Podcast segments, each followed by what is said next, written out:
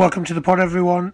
A shout out to SGS. Hey, Rusty, why are we uh, partnering with SGS? Uh, uh, some some some good people there. Pretty excited about their sports coaching courses and sports courses. Keen to make them industry ready, so when people leave, they're able to go and transfer it to any kind of industries, coaching, teaching, being an analyst, business, whatever it might be. So I think, uh, yeah, I think it's pretty exciting times, really. So what's so special about their degree courses that others won't be doing? I think it'll be lots of uh, real good partnerships uh, opportunities for people to, to get into different contexts and learn and practice. It'll be feel very applied. People will be stretched and supported and will leave yeah, ready to just go and thrive in the uh, big old world out there. SGS College is the home of Bristol's higher education sports programmes. The programmes are designed to develop unique, innovative, and creative sports practitioners ready for industry. Do you want to be a coach or teacher of the future? Start your journey here at SGS College and become more than just a graduate. Visit sgscol.ac.uk to apply now. James Percival, how the devil are you?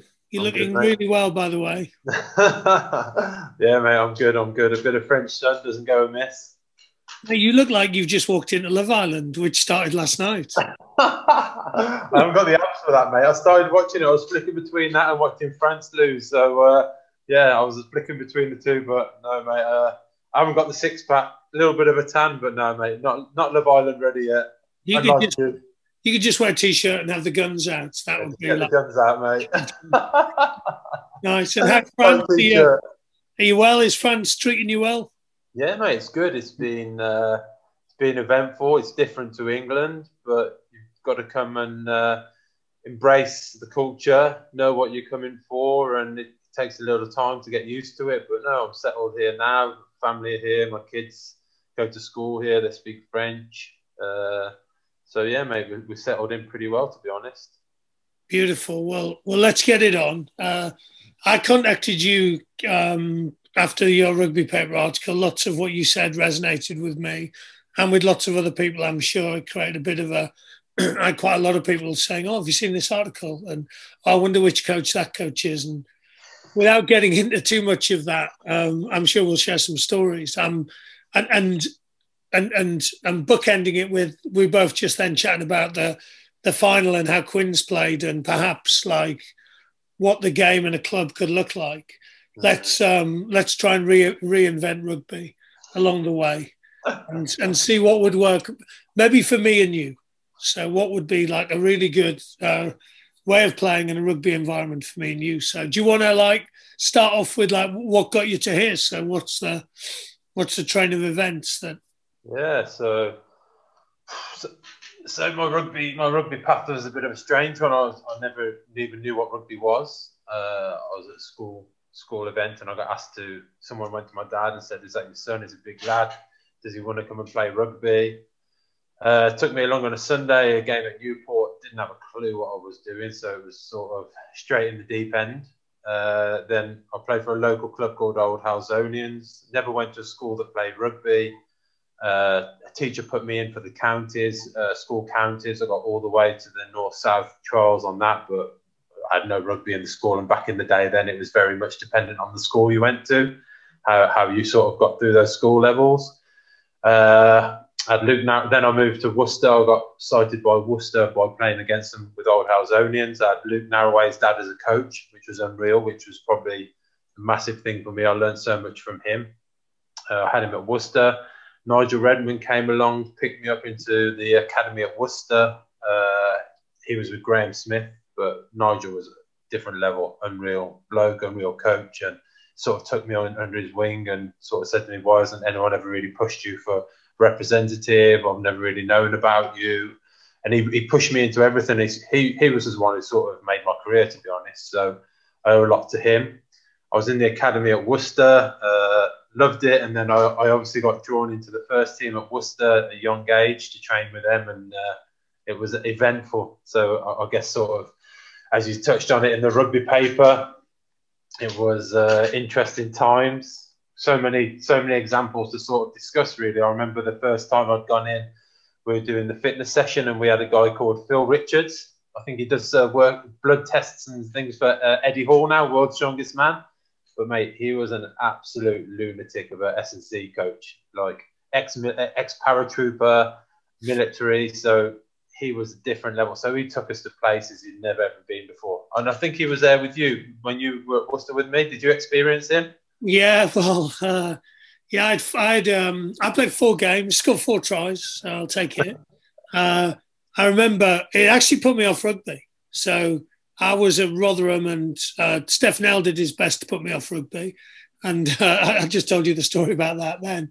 And then I went to Worcester, which, fine, to be honest, was like the nail in the coffin. Like mm. I was just done with it. I just thought it was ridiculous that I, I, the things I remember about like was just that, just such an environment. Like it wasn't based around love or care. It was based around like punishment and and conformity. So I remember there being there was like a camera in the gym, wasn't there? And if yeah. anyone spoke in the gym, then you had to pick up like some dumbbells and do like a farmer's walk around. Or, or around the whole pitches, yeah. And we had three pitches next to each other, so you'd be gone for about twenty minutes. And actually, if you look at it now, like, and I'm going to talk about Quins, but the connection between their players and the fun they're having, and you know, they speak about love, like properly speak about it, don't just like pretend it happens. Yeah. Then I think we, yeah, I think we can often compartmentalize rugby and go like, oh, if we make someone stronger, if we make someone heavier, if we do this, but we forget that it's ultimately like it's it's a human thing, isn't it? And being yeah. part of a team and belonging are critical yeah. elements. Yeah, hundred percent. So as you touched on it, so we had we had Phil there who was took me to a different level. He was an absolute head case, but he, to be fair to him, he made me a, a specimen. I, I never got broke ever in my rugby career. I never feared a pre-season because I knew nothing would ever be as hard as I ever had there. So I sort of got put into that, and as you touched on, it was just an environment of fear factor. So there's me and two other young lads. I remember the first session we were doing fitness, and you'd keep doing laps of the pitch, and then every time the person who came first would drop out. So you'd be doing about 25, 30 laps of the pitch at full pace. First place would drop out every time. And I remember it was my first session. I've been on holiday with my mates for two weeks, excited to come back into the first team. And uh, the coach was there, and I was coming, and I, I, came third from the end. I came third from the end, and he was like, "You go again. You have you lost. You lost. You lost." And I was like, "I haven't lost." And I must have done about six or seven extra on my own, and he made me lose lose it. And that was sort of the that was sort of the base for the whole of my time in the first team. It lasted for about three years, but some absolute crazy stories. One day I was I was uh, training and I'd been given a, a petrol canister and a, a petrol po- uh, a pipe, and we used to have some cars that we used to push around the pitches as fitness. And I was told to go and siphon all the petrol out of the cars for, for to put in the for the coach's car. Mate, I didn't have a clue. I didn't even know what siphoning the, the thing was. So I'm there putting the siphon into the petrol tank of the car, sucking. I'll get petrol all in my mouth I'm like, I'm panicking because of the fear they put into me. I was absolutely bricking myself, worried about going back in, say I couldn't, I couldn't get this petrol out. And I was there for about an hour and 15 trying to figure out how to do this, mate. And I literally just waited for everyone to go home. The coaches had gone, and then I just, I just left it there. And it was a story about if we trained badly, if I trained badly, I'd have my kit all taken off me. I'd have to hand my kit bag in with all my kit, and then I'd have to change in my own clothes every single day until he thought it was appropriate that I'd have my kit back. And then uh, I played England 21s and I, I, I, kept my head down, mate. I was never an arrogant player. I was never big headed and I kept my head down, came back. First day, boom, in the office. Oh, if you think that there's a rose on your chest, it's a effing cherry to me. It may as well be a cherry. It's like, don't come here thinking you're the big man now. And I was like, I was like, okay, no problem. And then uh, there's a meeting after that, and then we, he, he, had a meeting, and then we had a short training session. Went back in for a meeting after, and he's like, "Oh, the worst trainer of the week." I hadn't even been there a week, mate, and I got given this teddy bear as worst worst trainer of the week. And then when I had it, I was told I'd have to dress it up different every single day. I'd have to walk around with it everywhere in town. And he said to the boys, all the team, if anyone sees James without it, you tell me and he's in big shit. And I was like, mate, I literally went back home panicking. And I'd have to get my mom to make clothes for this teddy bear every single night to dress this teddy bear up because I was so scared. and I used to wake up, mate, every morning with diarrhea, panicking. More, some mornings I'd be crying because I'd be like, I can't take this anymore. And I got to a sort of point where I remember I was in the office with uh, Nigel Redman because he was still academy coach. I just went in his office crying. I was like, look, I can't do this. It's not right. I, what, what, what's going on? And absolutely messed my head up in terms of confidence. So then I went in the office and I got my dad in with me and I said, look, after the England 21s, Northampton wanted to sign me. And uh, I said, can I come in and cancel my contract? I'd like to go to Northampton. And my contract was £6,000 for the year. £6,000. And the coach said, if you want to try and leave this club, we'll do every single thing to stop you playing rugby as long as possible. And I was just sat there. I was like, okay. So then I, I gave it a few days. I went back and I said, is it possible to go out on loan then? He's like, yes, you can go out on loan. So I managed to figure out to go on loan to Coventry. So I went on loan to Coventry, and to be fair, I, I absolutely loved it. I just enjoyed my rugby. It was a real good environment there. The Fair brothers were there. It was quite a good setup. Michael Mangel was the coach. Steve Williams, who then later went on to Northampton to coach there, were there. I just realised what rugby was and what it was about. But because I'd gone from that academy structure in, into that first team, I didn't know anything else, and I didn't know I had a right to stand up for myself. I didn't know what I had to do. I I didn't know any other environment because I've not come from that environment. And my dad's coming from a military background. He was always sort of keep your head down, work hard, it'll be okay. But I never really told them how bad it was. They didn't really ever know about it because to me it was, oh, this is normal. This is how I should be treated. And I think from that, probably my whole career of rugby, I played my best rugby when a coach would sort of give me encouragement or show encouragement or show me that attention my whole career, I never believed in myself. I always thought I could have done better. It was always like I should do better. And I say to some of the boys I coach now or work with, I'm like, look, my biggest regret in life was that I didn't believe in myself enough.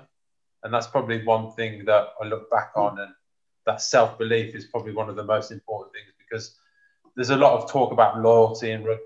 There's a lot of talk about being a team, being a member of a team. But ultimately, mate, you've got to look out for yourself. You've got to prioritize yourself first. If you don't prioritize yourself first, then I believe you won't be the best you can be.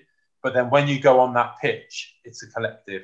But there's a in training, there's that competitive edge, wanting to be the best, challenge yourself, push yourself more. But on that pitch, collective, and that's that's probably one of my biggest regrets that I never actually thought I was good.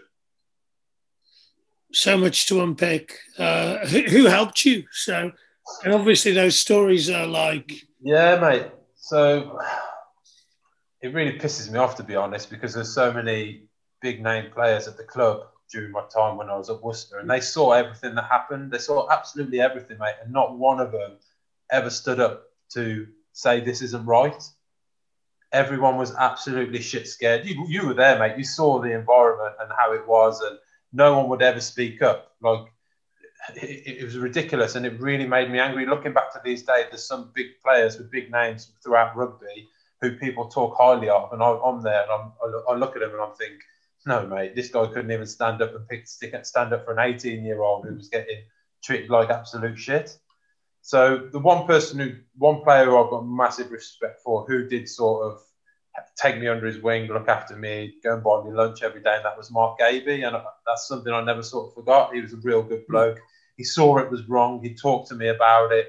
He, he stood up sometimes to to what was happening in that, but it was an environment where it was a fear factor, mate. Where I remember that season, the one season we won 25 out of 25 games, and it was the hardest season of our lives because we, we won one game, lost it uh, by a few points, and then we were all called in at five o'clock the next morning and got absolutely obliterated in the gym different different level, different level. So I was sat at home the Saturday night, absolutely worrying the whole night about what's going to happen on Sunday. So so many stories, and then I got there on the Sunday. There wasn't enough boxing gloves for for the three of us young boys. There wasn't enough boxing gloves, so we got sent outside, and we were doing leopard crawls, so army crawls on our knees and elbows for an hour and a half. And we are told that if we stopped, someone would see us. And for an hour and a half, we were doing it no one even bothered to come out to see us. We didn't stop, mate, for an hour and a half. No one bothered to come out to see us. We kept seeing cars going out of the, the ground. We were, what's going on? All the cars are going, but the fitness coach hadn't come. mate, no one even bothered coming out for us an hour and a half. Our knees were bleeding, plasma coming out of our knees, our elbows, and we just ended up going in. No one give a shit. Wow. Whereas that fear factor, that mind game. Yeah, yeah, and it would still exist. I mean, I'm I'm pleased to give a shout out to Mark Gabe. He's a he's an awesome bloke. Um, Yeah. I was like, I mean, I, yeah, I definitely was aware that the environment wasn't good. Like, I was there for a few weeks, and and, and I, it just put me off rugby. If I'm honest, I probably wa- wasn't aware enough at that stage of of what was going on with in everyone else's heads Yeah. because I was traveling backwards and forwards a bit, but it was. Uh, yeah, it was pretty strange. You've triggered me on quite a few things actually, but I, I hear this all the time. Like it's interesting, isn't it? Like when you don't do as well, like often people go straight to punishment. So I remember the Yorkshire lads saying that, you know, if they lost a game back when they were Leeds, they do 4100s the next day on the pitch. like, how ridiculous is that? Like, it's going to make you better at rugby. Uh, the self belief, like, really resonates again. Like, I think it's one of the things that if you asked coaches what would they want in their players or what would they want to measure, it would be like confidence. And yet they do so many things that make so many players lack confidence. And again, I speak to to, to lots of players at the moment. Um, and they just have that imposed upon them by coaches lots. It's pretty um, it's the pressure thing. I think sometimes you think, I think a pressure from the top, and you want to put that pressure onto the players. But like the most the most important thing as a player is you want to know that the coach believes in you. You're in a good place. When you're in a happy and a good place, mate, you, you play unreal. Like everyone's going to make mistakes. No one's perfect. And I think a lot of the time is players don't know their role within a team.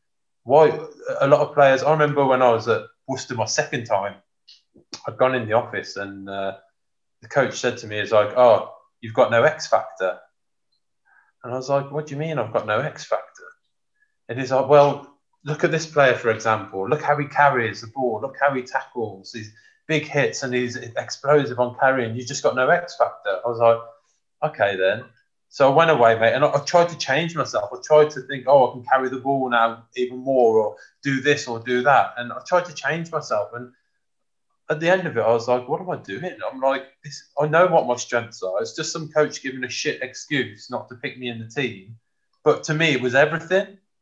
And it, it was funny enough, I ended up, there's a bit more story to it all, but I ended up playing in the, the finals when we got promoted against uh, Bristol.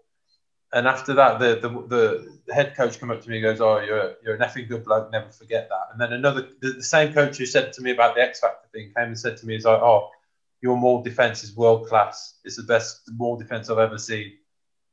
And I was like, well, that's my X factor, no? Do you know what I mean? And but a little word like that, a coach saying to you, oh, you haven't got an X factor. To him, it's a passing phrase just to say, oh, if he'd said to me, oh, Mike's carrying the ball better or something, but using that words to a player because you hold on to a coach's words so much, he's like, oh. So I went away. I was like, I've got no X factor. I've got nothing in my game. And mate, I was 30, I was 31 years old. I've been playing 15 years at Premiership level. and then uh, another time, uh, the coach was like, I'd asked to leave my contract a year early at Worcester. And I, I kept it really quiet because just for my own val- how my values are. So obviously Hilly was there, Hilly left, Dean Ryan came in, and I didn't really agree with the the, the culture and the vision of, of what Dean was doing. And I was signed by Richard as well, so I was sort of in the middle of it all. And uh, I'd gone in his office and I said to him, I was like, I'd like to leave my contract a year early if possible. I was like, I just see the way you're taking the club is a different direction to how I feel. And I was saying, he's like, oh, do you know what your problem is? I was like, what? He's like, you can't handle competition. and I was sat there, I was like, I can't handle competition. I'm like, I'm 30, I'm 32 years old, and now you're telling me I can't handle competition when I've just had to have competition every single day of my life for the last 15, 16 years. I was just like, I was like, sometimes these coaches just do not think about what they say. It's just like, it's in other words, trying to say to me, oh, you're not good enough just because you're not playing, then you, you just because you're not playing, you want to leave. I was like, mate, and I was on a good contract, mate. I'd, I'd just signed another, I'd signed two years and I'd signed another three year deal on, on real good money. And I, I literally walked out of that deal with nothing because I'd agreed to leave. I told no one. I didn't get played at all. I was playing some A League, didn't get played at all. And then I remember I got called into the team to play the quarterfinals. I think it was against London Scottish, and it was announced in the meeting. And was some boys texting me yesterday. Still a joke now. The boys texted me yesterday, and Dean announced the team. He's like, "Oh, we're putting James on the bench as a safety net." the boys messaged me last night. They still call me the safety net, and I was like, "Safety net?" I was like, "I was like, it makes no sense." oh, mate, so it's just a big thing on coaches. Just to them, it's a passing phrase because they've got other things, but you really need to think about what you say to players. And luckily, by that time, I'd, I'd been through a lot more shit in my life and things. And I got to that point where, after what happened to me at Worcester when I was young, I turned really headstrong. Do you know what I mean? Yes, I wouldn't believe in my own abilities as much, but when I said, when I wanted to say what I thought and believed in what I thought, I would say it. You'd never really, I'd never be afraid of an argument or to say to a coach how I feel. There's another time uh, when I was at Grenoble, I had Bernard Jackman, and I'd, I'd played a game against Racing, had a real good game, and then uh, I wasn't picked in the week after, made no reason whatsoever. So I phoned him up, and I, I was like, "I'm just phoning you up. I want to tell you I'm really fucked up. I'm not picked in the team." He's like, "Do you want to go to war with me? Are you trying to go to war with me?" I was like, "No. If I wanted to go to war with you, I wouldn't be on the phone. I'm telling you, I'm pissed off because I care." About the team. I care about playing and I care about being a part of this. I was like, uh, and, and that's another example. Like when a player would say to me, I'm pissed off or sharing their emotions, it shows they care. If a player, you don't get picked, is, oh, I don't give a, I don't care, it's okay. And it's just that whole, sometimes I just think, mate, it's, it's crazy how these coaches are given so much responsibility of 30, 35 people's futures, but choice of words and how they manage it is, is crazy. And that, I guess that sort of leads on to what we're saying about reinventing rugby. yeah, mate, mate, you've you've triggered me on loads of things, and I'm gonna I'm gonna like just talk through what I wrote down while you were speaking. So it's one man's opinion. I say man because it's it's not women in our in our sport, but it's one person's opinion. Like I, I think I said to you, like the day Steph Nell walked in and put us in an A, B, and a C team, and I was in the C team and told never to come training, having got man of the match the week before. Yeah. was a fairly dark day. It was made it was made funny when Charlie Har- Charlie Harrison, who is just awesome at impressions, had perfected a Steph Nell impression within about ten minutes, and also had worked out that there was no fly half in the A team. um, again, it's it's one man's opinion. I mean, we're really good at putting people in boxes. So as coaches, it's really easy, isn't it, to go, well, you're not this or you're not that. You don't take responsibility. You're not competitive. You haven't got an X factor. Actually, that's our job to help you, um, which is pretty weird. And again, like when you start talking about, I compete every day, like every day, like you're judged every day. You're competing with others. You're competing with opposition. You're competing for contracts. I mean, every day. Like n- not in many other jobs does does that exist. Um, and then it's interesting. I was like, I'm like other environments again. Like it's only when uh, I see lots of lads, lots of lads at the moment ask me, "Oh, you know, tell me about other environments. You know, what about what's it like in this club? What's it like? You know, I watch Quins. What do you know about them? Type stuff." And again, we we probably don't allow people to explore that enough. Um, I get a lot of people reach out to me, so a lot of players, and I will sometimes, and I'll check with them if it's okay. I'll tell, I'll tell coaches or clubs. I'll go, look, I think this person's like finding it tough. I would generally want to say, like, what are you going to do about it? But, and then I get told off. I've been told off a couple of times for like, yeah. what's it got to do with you? And I'm like, like, well, they're human beings. Um, like I really care about them and want them to do well, and their well-being is really important to me. And I think they they need some help, and I'm just telling you so you can help them. Yeah. Um, however, it's it's it's often not taken like that. No, mate, it's it, it, it, it's a funny one. who did you who, who did you reach out to? So I'm curious. Like, did you when you were in all of this? Was there people outside of your bubble that you reached out to? Because because I think that doesn't happen that often either. What in uh, when I was younger or when I was older? When you were younger, like you obviously. when I was younger, mate. I, no, when I was younger, mate, I, I had no one. I, I didn't have. My only people I would talk to would be my girlfriend. Uh, my mom and dad, I would say to, but they didn't really understand, mate. I guess, mate, I'm not comparing it to stuff, but I guess when you get kids who are bullied or things, uh, you don't really know that it's any different. So, and my old man was, uh, uh, like elite forces in the military.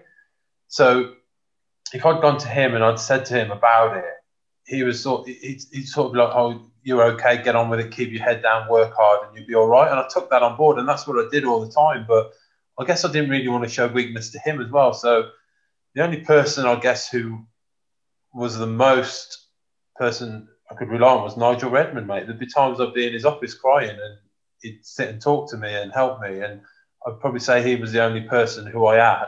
I had. But then again, he was in a situation where he was academy coach I don't think he agreed with anything that was going on, but he had no power to change it, and that's why he ultimately left in the end. He didn't stay at Worcester, and uh, so I had no one, mate. There's none of the younger. All my mates were still in the academy, so I'd look at my mates in the academy, and they would be absolutely loving life. And then they'd like one or two would be swapped into the first team sometimes, and they'd be like, "I'm so glad I'm out of there, mate." no one wanted to be put into the first team to train the only time they loved it was when the academy played against the first team and there was massive scraps because the first the ACAD boys hated them so much. So I was in it's really weird for me. I saw all my mates having fun.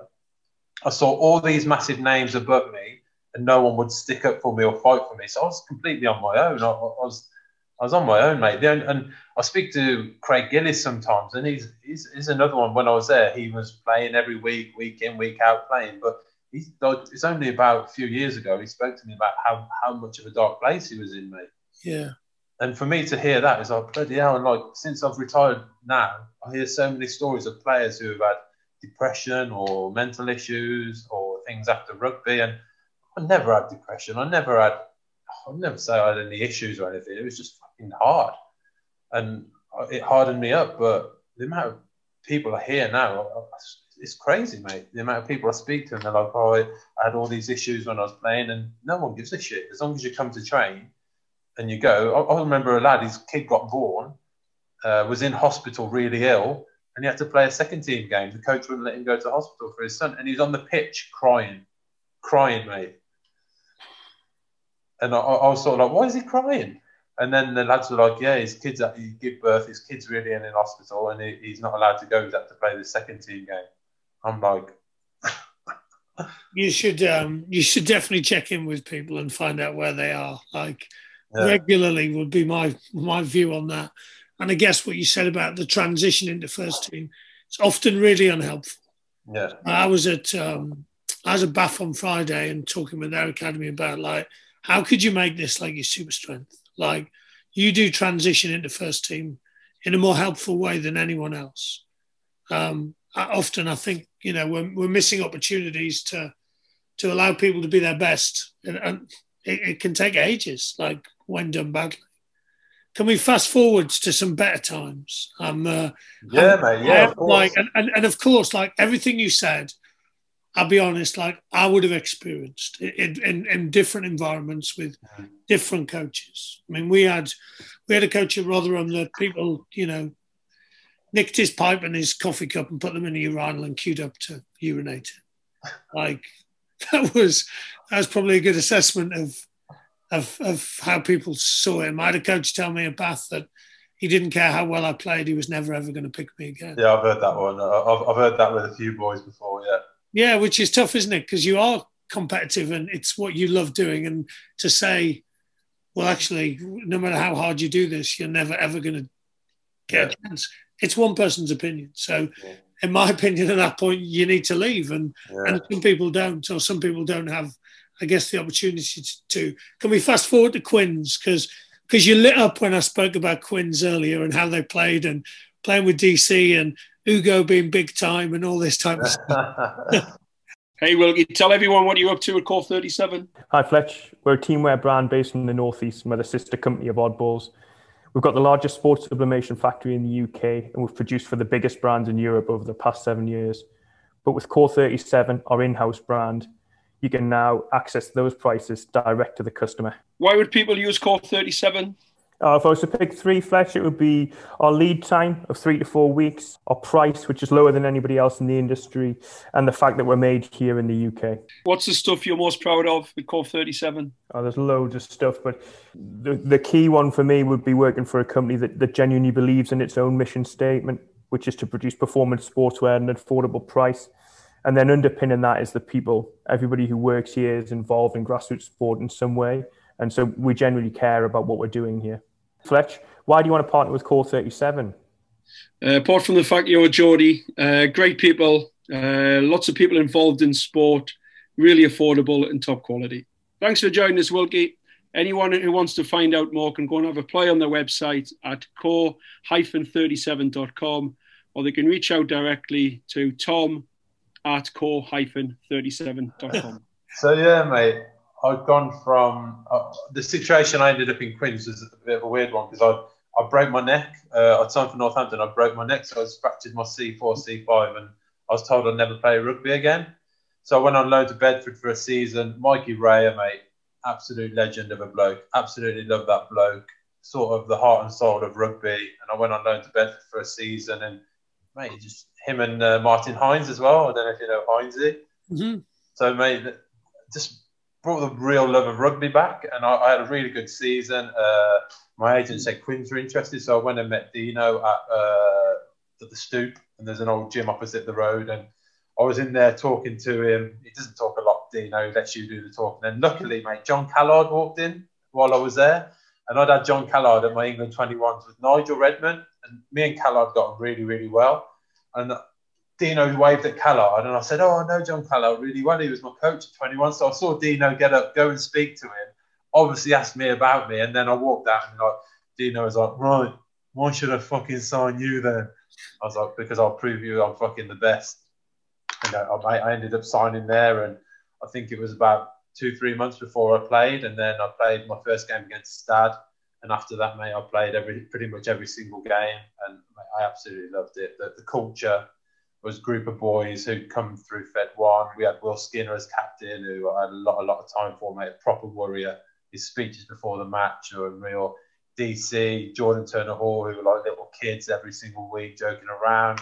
Robshaw, mate, it was just unreal. We'd, we'd be we'd be training in squash courts uh, for our gym, old old squash courts in Roehampton. It was not the greatest equipment, but we worked hard. And then we'd be training at Roehampton as well, where people would be walking their dogs and everything, and like dog shit and that. But hey, it was absolutely unreal. Dino loved the boys to work hard, play hard was his sort of philosophy, and everything was about tempo. Everything was about expression. Play at tempo, express yourselves, play how you want to play. Even training, mate. I felt like a little kid going to tra- every single day I went to training. I felt like a kid just playing on the park with his mates, and I absolutely loved it. And I know after the blood scandal thing, there's been words about the culture at the club that mate. Swear to my swear to God, it was the best culture ever. There was no bad culture or anything. It, it was unreal. And you ask any of the boys there, mate, and you can see how many boys have been at that club. They don't really move. Boys stay there most of their career because they love it. I remember um, times with boys that go out and then the next day at training, we'd be having some of the birds rock up from Big Brother or something coming coming to us to take photos with the boys and that, mate. It's just like London life, but that London life was how we had the life on the rugby pitch as well. No, mate, it was, it was amazing. And looking back, I regret leaving, but the only reason I left was because Dino didn't stay on and Connor came in. And mate, again, I didn't really see eye to eye with Connor and I'm a very much a person who invests in my coach. So these days in rugby, you change your club a lot. You change it's a, the professional game. So for me, it's not as much about playing for the badge; it's about playing for the person. And if I respect that coach and that person signs me, then I'll give everything for them. I'll take a bullet for them. I'm a soldier to them. And I felt that commitment to Dino. And when Dino left, I sort of guess Connor came in, and uh, I remember sat, being sat in with Connor one time, and I, I literally just sort of called him out for being a bullshitter, to, be honest with you, mate. And uh, after that, it didn't go down too well. But I, I, was injured anyway. I'd like you said, to be honest. The situation was I'd ruptured my ACL the last game uh, when before Dean left. I think it was against Sale or something. So that season I wasn't really playing, and I'd seen there was a lot of problems going on, and boys weren't happy about things. So I I had a meeting Connor, and I just sort of called him out on a couple of things, even though I wasn't playing because I was like, well, it's my team. I, I care about the team and things like that. So, and again, yeah, it sort of didn't go down too well, but I was sort of like you, mate. I, I, people didn't stand up for me or fight my corner, so I always believed that I would do that. So I sort of left after that. But the culture there, the style of rugby, and mate, some of the stories as well. You can imagine with Dino.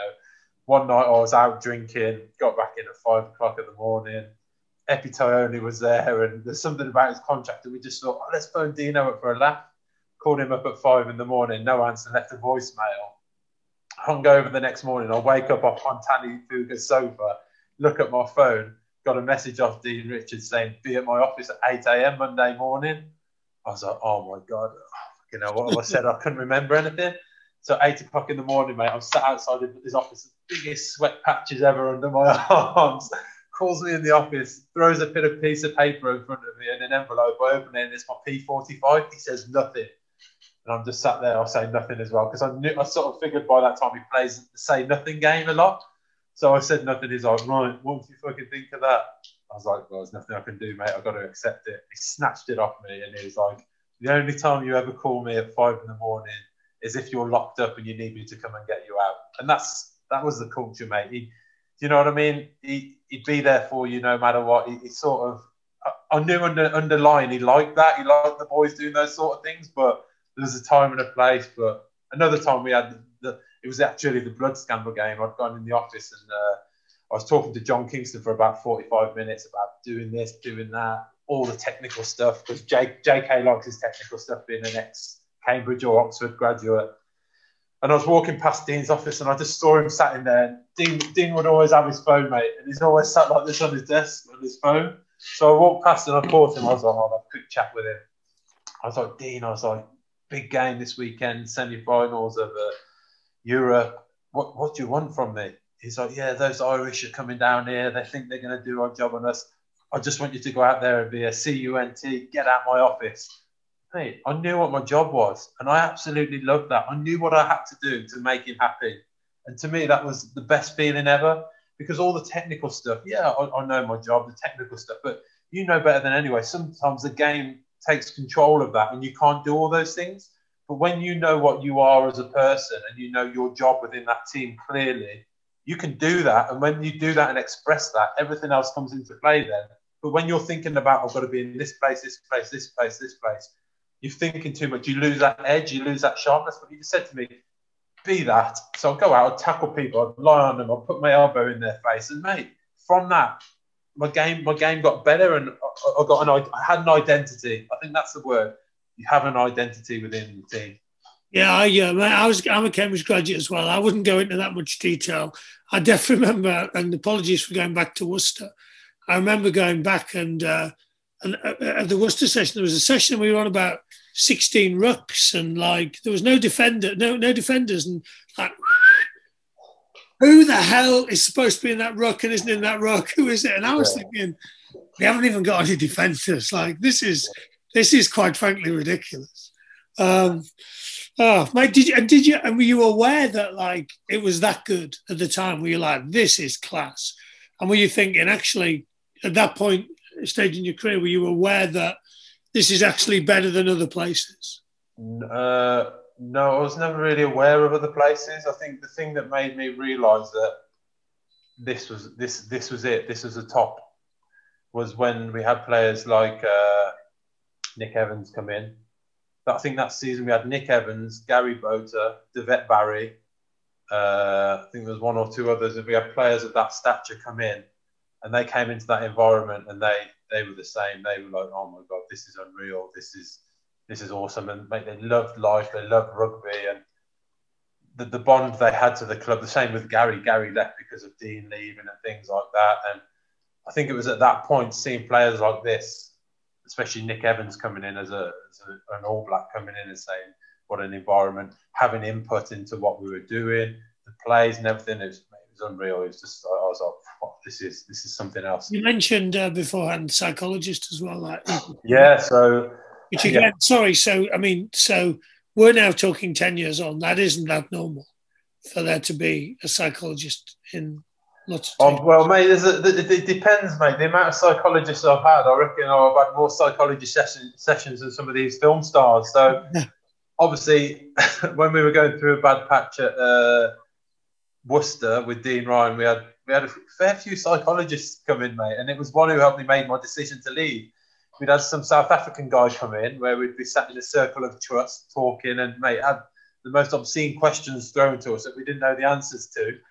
And then we had uh, chimp management, a guy from chimp management come in, and I remember I was sat in there the one day. He said, "Look, you've got two options in life: you accept it, or you walk away from it." And I walked out of that meeting. I was like, "That's it he's told me what I need to do. I've got to walk away from it because I'm not willing to accept it. So we'd had a lot of those psychology sessions to get us out of the relegation battle and things like that. that didn't have hours of being sitting that sat in those. But we had a guy at Quins called Peter Kruger, and he'd come in just for a video. It'd be sort of like as part of our video review once or twice a week. And he was a you probably asked Mike Brown, but I think he was a big, big part of Mike Brown being the player he is he would work a lot with Mike because Mike's quite an angry man, and I don't know what issues there were and that there, but I think he worked a lot with Mike. But with us as a group, mate, he, everything would be video focused. So he'd watch the game and he'd be like, "Look, you've just scored the try there, and no one's gone to celebrate your teammate. Celebrate together, do things together. Half time, everyone find the captain, walk in together with the captain, and he, he put these little things into place. But then as it grew, it would naturally come into place every time, and then opposition would see us get around our captain. They'd see us celebrate. You see when Quins score a try now, how they celebrate with each other. It's probably more so than I'm, I'm sure the roots come from that because Danny was there, Marler was there, all those boys were there, and then we'd have other things like he would use trigger words, so it would be based around Pavlov's theory. So obviously you blow the whistle, the dog salivates, you give him food, and it get to a point then where when you blew he blew the whistle, the dog would think he was having food, so his bodily function would automatically get ready for the food and think he was having food. So he worked on that, and we'd have trigger words. So we'd have a word like bounce. So when we were on the floor in training, the coaches are called bounce, and we do a real quick down and up, just naturally. And then at the ruck, then Danny would be shouting bounce, bounce, bounce. So as soon as you hear that, then your natural reaction would be to get up. You wouldn't even think about it. And we had all these trigger words. Another one that uh, would use would be white. So we've given a few penalties out. That one of the leaders would say white. Every single person would have to say that word on the pitch to say that it's triggered in their head. White, white, white. And we all knew our role. Red. Another one was red, danger. Kick the ball. Every every single player would call wall because it'd get us all in that. And it'd be those trigger words in the head. And I, I think that was one of the biggest things that made a difference to my game and to my way of thinking about rugby. Because before I'd experienced that, I'd never understood how important that psychological side of it was. It was never about oh your mental issues about you or talking about oh what's your problem. This it was like look we're a team, we're a collective. We all need to think the same way, and then within that express ourselves. We had another one in training where we'd say 60. So for the next 60 seconds, everything would be high intensity, 100% perfection. Well, normally you would think that like everyone would be serious, but at Quins, whenever we called 60, everyone was like, woo, yeah, like whooping and warring. and like, mate, it was actually, actually, we did everything at 100%, 100% perfection, but joking and having fun. And that was the one thing with training. We were always joking and having fun. I remember the one time we are doing lineouts, Chris Hala'ufia, Chris Hala'ufia was chasing uh, scare uh, crows in the trees, mate, while we are doing lineouts. JK was so shit scared of him, he didn't even say anything.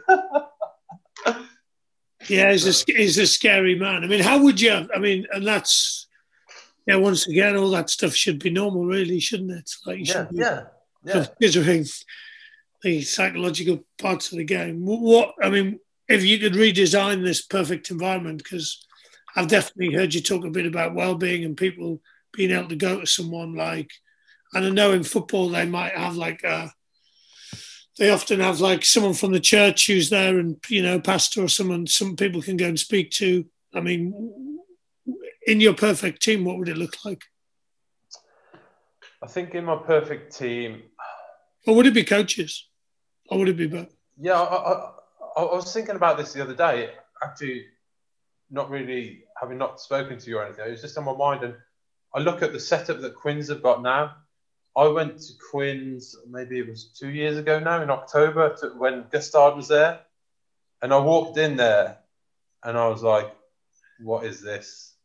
Was, and it sort of gave me flashbacks of Dean Ryan a little bit because it was very similar. Everything was posters on the wall, images on the wall.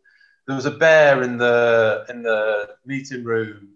There was hit lists, pictures, and everything. And I was like, "This is." It felt like a comic book. And I was like, everything's put there and everything's produced to create a culture, but a culture has got to come organically. It has to be an identity that's made by the players. Putting pictures on the wall and having all these little gimmicks and all that, it, it only works for a certain amount of time. And then looking where they were and to where they to where they are now in that amount of time and seeing how they play, I think a massive thing is is you look at Nick Evans on social media. I love this club. I love being part of this. And for a coach, how many coaches do you hear say that, mate? Out loud. Yeah. And a lot of them, when they say it, you think, oh, he's just saying it to keep his job. But never, you can actually see he loves it on everything. It, even before they won the, the finals, he's like, I love this club. I love what it's about. And I think a big part of that is if you look at the structure they've got now, they've got four players who are staff. So they've got Nick Evans, they've got the all four players, Jordan Turner Hall's helping there, Charlie Mulchrone's helping out, who I know those boys. And they love rugby. They're young guys, enthusiastic, love the rugby, know what it's about, being in part of the culture. And then they've got uh, Billy Millard ahead of that. Billy Millard's not a rugby coach. He's he was there when I went and visited in October. He was there as sort of a what's the word, a mentor for the players, sort of sort of that sort of guidance for the players and keep cohesion as a group. So I think he's coming now at the top.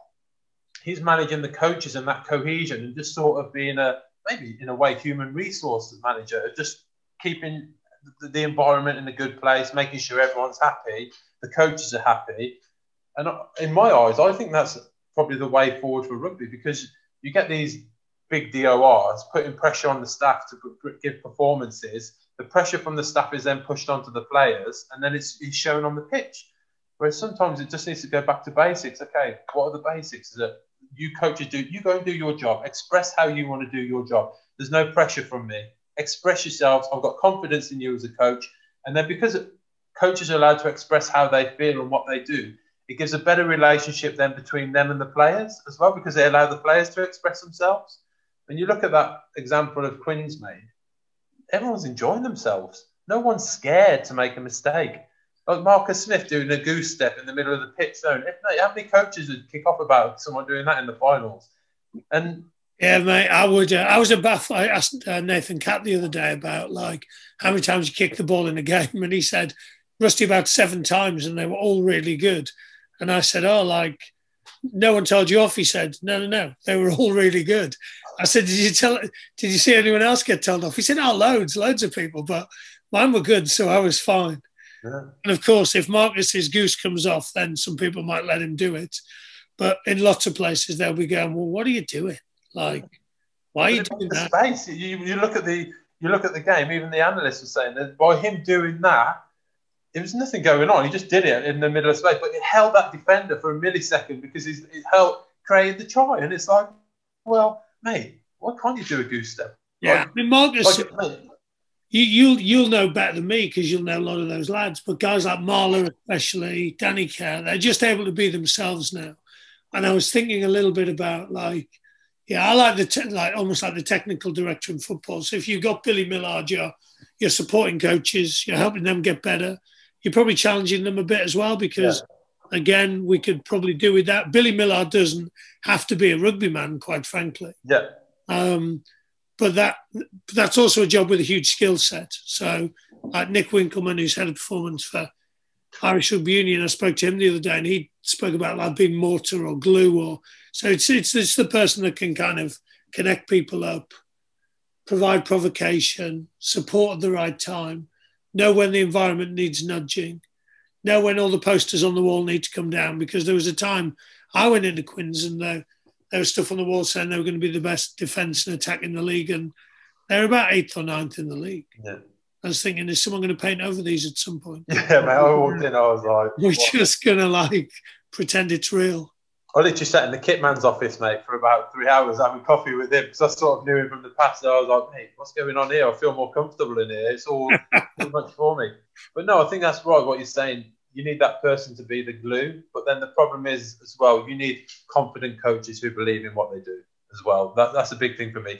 You get a mix of these coaches who are quite insecure or yes men, or there's so many of them within rugby who are yes men who just want to keep their job bring some friends in around them to keep in that comfort zone and not challenge each other. But then there's talking about challenging each other. Oh, I don't agree with this. But then there's really like, mate, you can't do that or this. Do you know what I mean? Really challenging each other in an open and honest way, and with no with no consequences.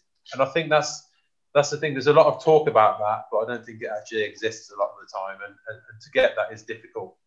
You, have been in those cultures, I imagine, where it's oh, there's a yeah, well, it's been the it's been the ending of my contract every time I've done it. That's the reality. Like yeah. that is the reality. Well, I I ended my contract a year a year earlier, Bath, but it was because I was trying to challenge some stuff.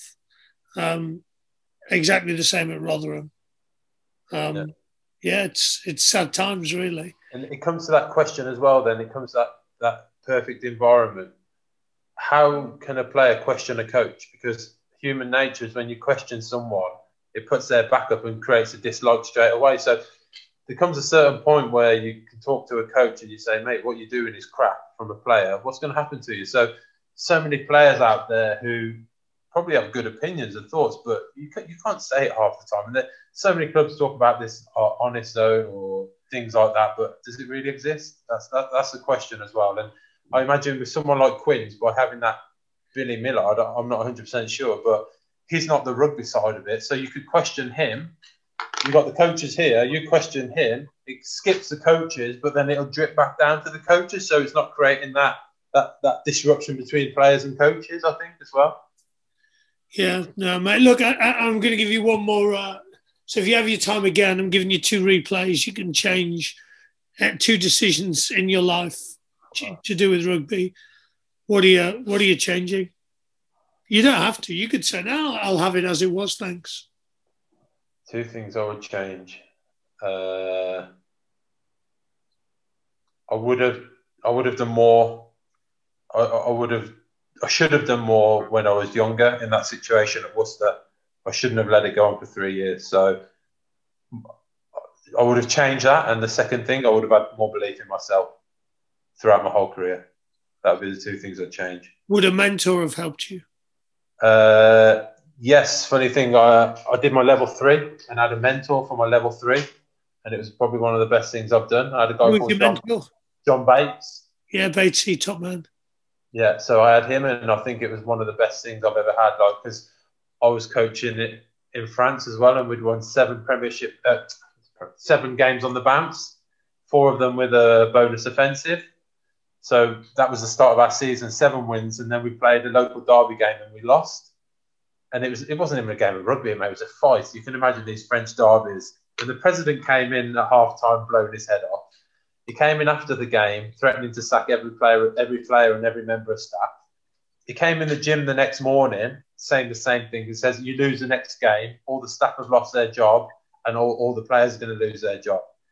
Mate, and this is my this is like my first coaching gig. And I, I spoke to John. I was like, mate, is this normal? Some of the stories I was telling John, John was like, mate, this is not normal. You've experienced more in a year of coaching in France than what I've experienced in a whole lifetime. But sometimes I think it's nice to have that question. Like, I can speak to my wife, I can speak to other people or players, but to have that person and say to him, James, this isn't a normal environment. It's not normal. It's not you. And I think it makes a massive difference. So 100% I think a mentor is good, and uh, sometimes I think a mentor outside the club as well. Like like you you've lived, mate, and that's something I do now. I believe that I was given an opportunity in rugby by people to become a professional player, and I believe when I coach or every day I live my life now, my biggest aim in life is to give the opportunities to someone that I had to be a professional rugby player is an amazing thing, but also to advise them. So, for example, I I've got a player phone me at the minute. Club want to pay him out his contract, trying to screw him over. He's had concussions. They hadn't registered his concussion. Uh, they're trying to pay him out. They're saying they can't do this. They've gone top 14. and he's he's completely lost this guy, mate. And the thing is with these young lads now, they come straight from academy. They didn't have the luxury of being around amateur players like me and you had. I used to be sat in the physio room with a Tony Windo and Neil Lyman, listening to everything. I bought properties because I listened to them. Yeah. But you don't have that environment now, and these guys, these guys don't have a clue. And another player I, I spoke to, he's got an agent. His agents wanted him to stay somewhere, and he's like, "Oh, there's no other clubs interested." And then I sort of knew other clubs were sort of interested, but his agent didn't want to tell him because he was getting more money from one club. And I'm like, boys put their trust in an agent and it put trust in these people thinking they're doing the best for them, not thinking about it, but they don't a lot of the time. And and and I like to just say to the boys, I'm like, look, mate, I'm here to help you. No hidden agendas. I tell you straight how it is. And and they don't even know like who to call, like in Provale or RPA. Like RPA is good, but I have my issues with the RPA as well because it's it's ran is ran by rugby, and a lot of those people in the RPA are friends with people in the clubs or they've got sponsors, and I don't think the RPA's benefit ninety percent of the time is the benefit the, for the interest of the players. I have a lot of issues with that. I broke my neck, mate. Not one person from the RPA even contacted me to see if I needed help. To be fair, I had a card off Bath Rugby I had nothing to do with Bath Rugby. They sent me a card to ask how I was, if ever you need anything from Bath Rugby supporters group. And to me, I'll never forget that. And that was the only people who came and offered help. And and the RPA was never there, mate. And I, I remember about a year, uh, no, it was about six, seven months later, I'd spoken to one of the reps. I was like, oh, I broke my neck. Oh, did you? I didn't even know. I'm like, yeah, mate. And you guys did absolutely nothing to help me. Wow. Well, I hope they're better now because uh, my best mate is Rich Bryan, so yeah. listening to it, he can. Uh, this will be some feedback for him. Yeah. Um, yeah, I'd same as you with an agent. Again, like I would speak to a lot of players and try and help them and give an impartial point of view, really. And amazing that you listened to Tony Windo and you took some good advice from him. So, yeah, mate. Top man, Reg. Yeah, Reg, mate. I had a, there's quite a lot of old old boys at Worcester, mate. I, I, they never spoke to me half the time because I was young and it was about earning the stripes. I, will never forget Tony Windo. I was training and I was running around the training pitch like an absolute head case. And I'll never forget this. And he said to me, slow down, just calm down. I was like, what do you mean? Just leave me. I'm happy. I'm, I'm, I'm, i want to prove I'm good. He's like, look, one day you'll understand. I think it was about three years ago. I was on the rugby. Things were going like nuts. And I literally, that moment in my head with Tony Windo, I was like, you know, I, I know what he was on about now. But to be around players like that, mate, you were there. Like it was different generation, and they're a lot more streetwise. And I just don't think the players are streetwise these days, to be honest with you. And it's not any fault of their own. It's just they're put in an environment all their life, and their regime. Like I don't know how it affects you now, but for myself, I had a regime every single my single day of my life for the last twenty years. I knew what I was doing, and, and when I don't have a regime in my day, I get quite lost and I get quite stressed and I get quite edgy. Do you know what I mean? And I have to go to the gym to release that. So I, I still like beat myself in the gym. And these boys are in that environment from an even younger age now, and they don't have that exposure of the the the real world, thinking that your agent's your best mate all the time and your agent's looking after you.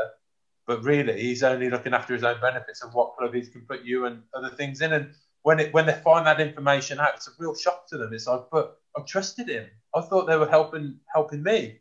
And it's the same with that sort of the coaches as well. You put that trust in them, you put that trust in the club and give everything to the club. But sometimes the club just turn around to you one day and go, Yeah, we don't want you anymore. And that's the first experience in your life. You're like, Oh, I've given everything to this club. What's happened? Yeah, well, the good thing for me is I hate regimes, so uh, I'm happy to be out of it. Um, and of course, like what I would say is like there's there's lots of players now starting to do stuff outside rugby and reaping the benefits on the pitch. Yeah. So be very, you know, the the days of being almost Jonny Wilkinson obsessed. You know, there'll still be people like that, but I think lots more people are recognizing that you have to, yeah, you're gonna have to prepare for your future, and it's definitely helpful to to have some different dimensions to what you do in your life because although the money's decent, they're not the vast majority going to have to get a let's call it a proper job yeah. uh, in the future. 100% agree with that. I, I, know when I was at Quins, it might have been part of the reason it was so. I enjoyed it so much. We used to, uh, me and a lad called John Brooks, tight prop. We set up a meat business. So we used to we used to we, we got a refrigerated van, and we used to get up at two o'clock in the morning, drive to Smithfield in London, collect all the meat, prepare the meat if it was like burgers or different things, prepare it, and then we'd go and deliver it to the schools, the restaurants, and everything. Get back in at seven o'clock in the morning, get our kit on for training, and go training, mate. We used to do it. We started off one day a week, then we did two days a week. But mate, we go down Smithfield, all the butchers there. It was unreal, mate. And like that's guy following us. We used to rock up with a refrigerated van, give all the boys at Quins Irish their meat and that. And taking that away from the rugby was really enjoyed it. I actually really enjoyed my rugby even more. And mate, Deano would, would always encourage those sort of things, boys to do extra things and things like that. So, as you said, mate, one massive takeaway I'd tell boys to do is to get something else, prepare. No matter how old you are, do something, get out there. Even if you do it for a year and it doesn't work out, try it.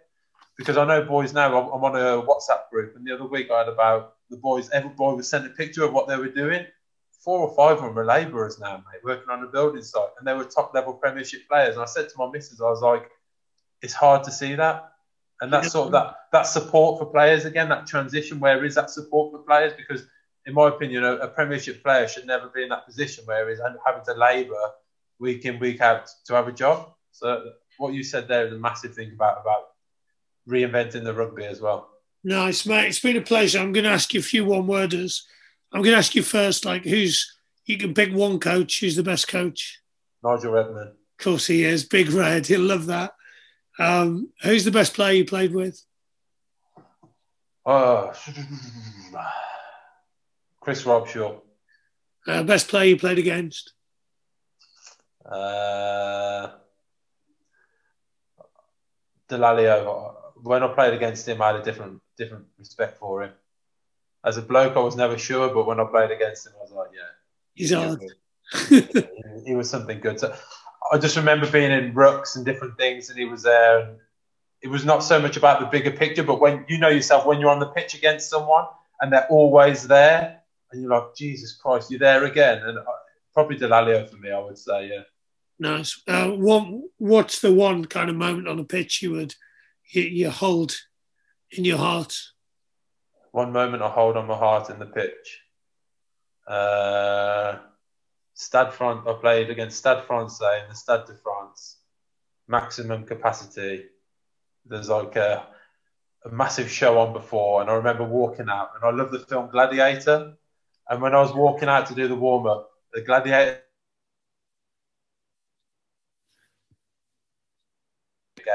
absolutely.